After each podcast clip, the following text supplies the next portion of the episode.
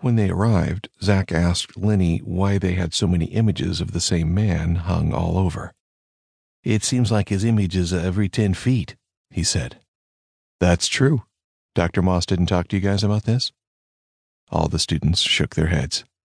Hmm, Lenny said, crossing his arms. That's odd. Okay. Well, first you need to understand that these people have no religion, at least not like you're accustomed to. Did Dr. Moss teach you that? No, Zack answered for the group. All right.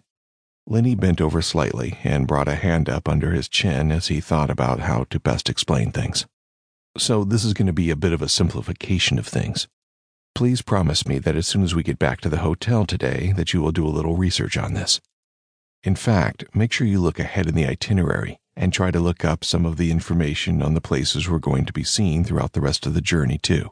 Okay? They nodded. Okay, he continued.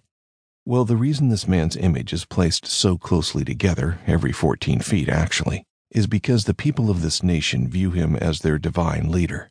They have no God, not in the way we think of God where we're from, anyway. And so this man saved the people from 14 centuries of oppression from their sworn enemies. They're still at war today, but it's a cold conflict at the moment. As a testament to this man's bravery and tenacity, it was decided that his image, within all major cities, would be posted in one form or another every 14 feet. The 14 obviously represents the centuries of oppression. Steve loved that story, and he looked around at all the posters and statues of this great leader.